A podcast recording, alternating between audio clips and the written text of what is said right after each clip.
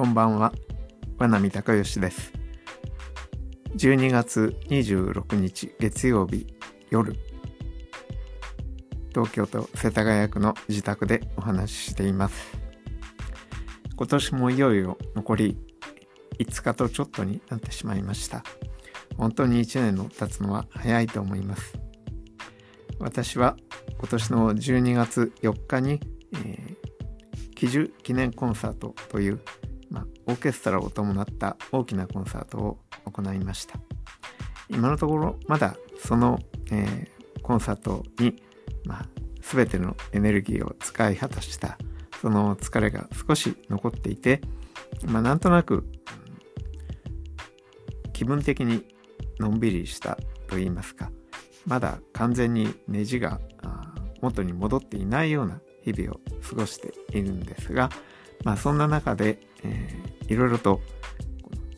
スマートフォンの研究なんかをしまして、このAnkerの、配信というものも始めることができました。音声を使って、スマホの画面などを操作するわけですけれども、そこに出ている文字だとか、いろいろな情報はかなり正確に読み上げてくれるようにはなっているんですけれども、まだやはりそのアプリの作り方などによって、全ての項目にちゃんとフォーカスしてくれなかったり、手でそこの場所を触っていてもそのフォーカスがずれてしまったり、ちゃんと読み上げが行われないといったような、いろいろな問題が起こることがあります。これは主にそのページあるいはアプリの作り方に、原因があるわけですけれども、もちろんその、普通は見えてればいいわけで、見えてて使って、使えればいいという観点でこの制作者は作っていきますから、なかなかこの音声だけで操作している人がいるということは、想像できないだろうし、それをいつも考えながら、作っていく、ちょっと丁寧に作ってくれれば大丈夫らしいんですけれども、よく知ってる方の意見を聞くと、そんなに手間暇かかることじゃないよっていうお話なんですね。だけどそれがなかなかうまくいかないというよりも、9割近いアプリが、この音声、iPhone の場合はボイスオーバーと言いますけれども、これでは使いにくいというか使えない、そういう状態になっているわけです。そんな中でAnkerのアプリは比較的使いやすいということで、我々のコミュニティでも評判のいいアプリの一つなので、使ってみたというわけです。ただ、いくら使いやすいアプリであったとしても、その、スマホ全体を見渡して、例えばどこかがちょっと色が変わってるとかね、お知らせが届いたようなハイライトされた表示になってるとかっていうことを、瞬時に判断できないわけで、その辺のところはもう我々のハンディとして、受け入れてやっていかなきゃいけない。だから、画面を上から下に向かって読んで、そして今こうなってるのか、じゃあここを押せばいいかなっていうような、ことをやっているので、とても時間がかかります。で、時間がかかるし、疲れることでもあるんですね。だからこの、2日前に最初の配信を、公開した後、昨日はかなり午前中なんか疲れた気分でした。これはやっぱりそのスマホ遊びをやりすぎたせいだなっていうのを、感じるんですが、にもかかわらずやっぱりこの音声でこういうものが操作できるっていうのはものすごく魅力的で、とにかく何ができるのかやってみたいっていう好奇心でいろんなことをやっています。そのコンサートの後ではApple Music というので映画を鑑賞したりもしました。で、この映画も今かなりの映画で、Apple Music の場合にはApple Music じゃなくて Apple TV ですね。 Apple テレビ、この、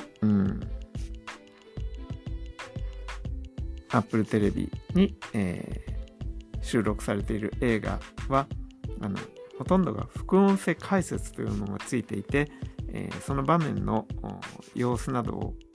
ガイドしてくれる、しかもちゃんと日本語でっていう、そういうものがついているわけですね。で、それが、もう自動的にこう副音声のついた音声が流れてきました。これには本当にびっくりしたんですが、やっぱり我々ボイスオーバーユーザーということで、自然にそういう設定がオンになっているみたいです。もちろんどこかを、触ってこの副音声オフにするっていうことはできるわけですし、それから、皆さんこの、今聞いてくださっている方の中にも iPhone のユーザーさんはたくさんいらっしゃると思いますけれども、すべての iPhone にこのボイスオーバーという我々が操作しやすくするための、スクリーンリーダーという音声が入っているわけですね。でも普段はそれに気がつかない。そのボイスオーバーをオンにすると iPhone の操作の仕方が完全に変わってしまうので、普通の方はそれを知らないとほとんど操作できない状態に陥ってしまいます。だからそれは普段は使わないわけですよね。例えば何かをこうアクティベートするためにポンと触ればいいところを必ず2回触らなくちゃいけない。で、このダブルタップという操作はもう我々の場合には当たり前のことなので、ちょっと練習すればできるようになりますけれども、初めてやるとそのダブルタップしたつもりが別のところを叩いてしまったりすると、全然画面が切り替わらないとかね、そういうことで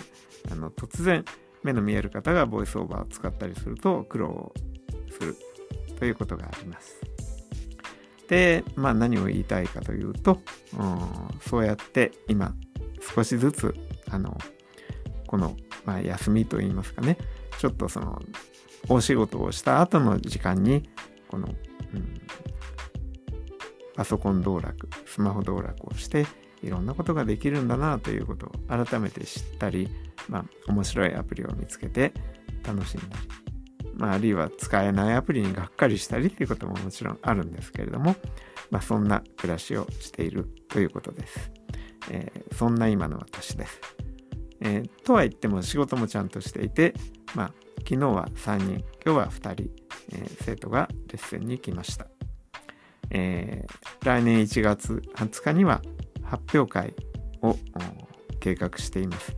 五反田の、五反田文化センター、品川区立五反田文化センター音楽ホールというところで発表会をするんですけれども、それに向けて11人の文科生や元文科生が準備をしています。で、そのレッスンが年末30日まであって、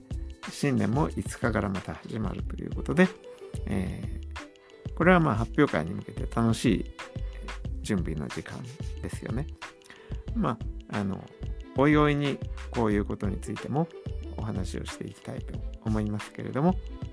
今日はひとまずこの辺でお別れしたいと思います。それではまた次の配信まで。さようなら。